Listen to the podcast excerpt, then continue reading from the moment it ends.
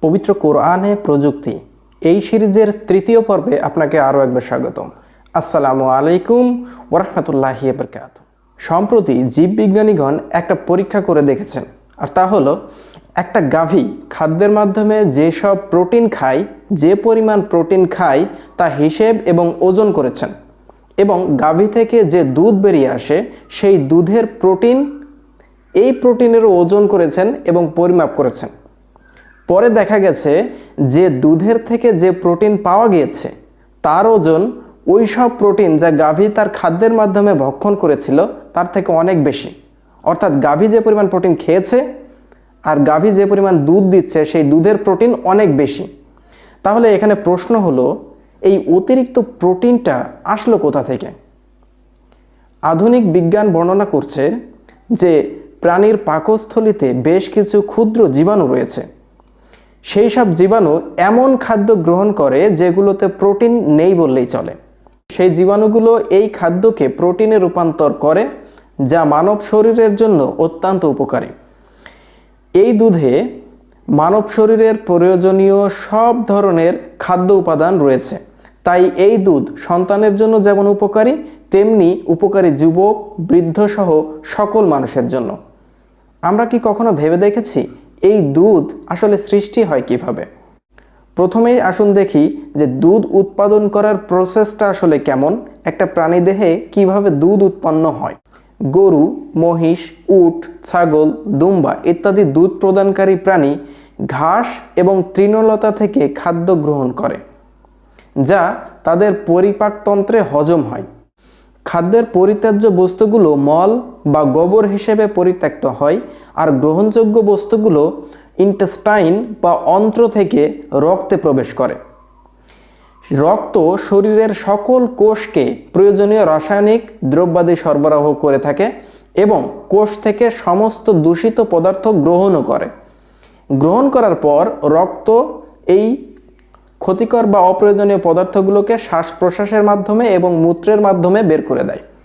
সুতরাং পুষ্টিকর বস্তুগুলো রক্তে প্রবাহিত হয়, যে সমস্ত গ্রন্থি দুধ সৃষ্টিতে অংশগ্রহণ করে, যেমন দুধের বাট, পিটু, হটারি, এই গ্রন্থিগুলোর জীবকোষসমূহ এ তাদের প্রয়োজনীয় বস্তুগুলো রক্তের মাধ্যমে পেয়ে থাকে। এমনিভাবে দুধের মাখন, চিনি, ভিটামিন, প্রোটিন ইত্যাদি রক্ত দ্বারা সরবরাহ করা হয়। রক্তের বস্তুগুলো খাদ্য থেকে আসে, তা থেকে মল ও মূত্র পরিত্যক্ত হয়, আর রক্ত দুধের প্রয়োজনীয় জিনিস সরবরাহ করে সেই সমস্ত গ্রন্থিতে নিয়ে চলে যায়। সুতরাং মলমূত্র ও রক্তের মধ্যবর্তী অবস্থা থেকে দুধের সৃষ্টি হয়। এবার আসুন দেখি পবিত্র কোরআন আমাদেরকে কি বলছে গবাদি পশুর শরীরে দুধ উৎপাদন সম্পর্কে। প্রথমেই এই বিষয়টা জানতে চলে যাব সুরা আর নাহালের ছেষট্টি নম্বর আয়াতে, অর্থাৎ ষোলো নম্বর সুরার ছেষট্টি নম্বর আয়াতে। আল্লাহ এখানে বলছেন, নিশ্চয়ই চতুষ্পদ প্রাণীর মধ্যেও তোমাদের জন্য শিখবার বিষয় রয়েছে। আমি তোমাদেরকে পান করাই এদের শরীর থেকে, তাদের মলমূত্র ও রক্তের মধ্যবর্তী বস্তু থেকে নিঃসৃত দুধ, যা পানকারীদের জন্য উপাদেয়। অর্থাৎ আমরা আগে দুধ উৎপাদনের যে প্রক্রিয়াটি সংক্ষেপে বর্ণনা করেছিলাম পবিত্র কোরআনের এই আয়াত তার সঙ্গে হুবহু মিলে যায়। অর্থাৎ দুধ তৈরি হয় একটা প্রাণীর রক্ত এবং মলমূত্রের মধ্যবর্তী স্থান থেকে। এই আয়াত সম্পর্কে ডক্টর মোহাম্মদ গুলাম মোয়াজ্জিম বলেন, প্রাণীর মলমূত্র ও রক্তের মধ্যবর্তী অবস্থা থেকে দুধ সৃষ্টির কথাটি সম্পূর্ণ বৈজ্ঞানিক তথ্যভিত্তিক। যদিও বিজ্ঞান এই ব্যাপারে জ্ঞান অর্জন করেছে, কোরআন নাজিলের বারোশো বছর পর। তাহলে পবিত্র কোরআনে কি এই কথা কোনো সাধারণ মানুষের ক্ষেত্রে বলা সম্ভব? যে একটা গবাদি পশুর রক্ত এবং গোবরের মধ্যবর্তী স্থান থেকে দুধ তৈরি হয়। কত সুন্দর করে এবং কত সংক্ষেপে আল্লাহ সুবহানুয়া তালা এই কুদরতের বর্ণনা দিলেন।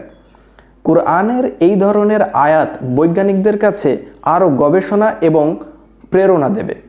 স্মরণ রাখা প্রয়োজন, এই বৈজ্ঞানিক তথ্যটি প্রায় চোদ্দশো বছর পূর্বে নিরক্ষর নবীর উপর নাজিল হওয়া পবিত্র কোরআনে সর্বপ্রথম উদ্ঘাটিত বিষয়।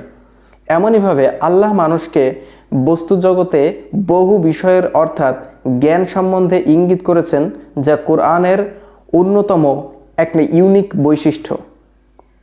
পরবর্তী এপিসোডগুলোতে পবিত্র কোরআনের আরও জটিল জটিল সব আবিষ্কারের কথা জানাব ইনশাল্লাহ সাবস্ক্রাইব করে সঙ্গেই থাকুন।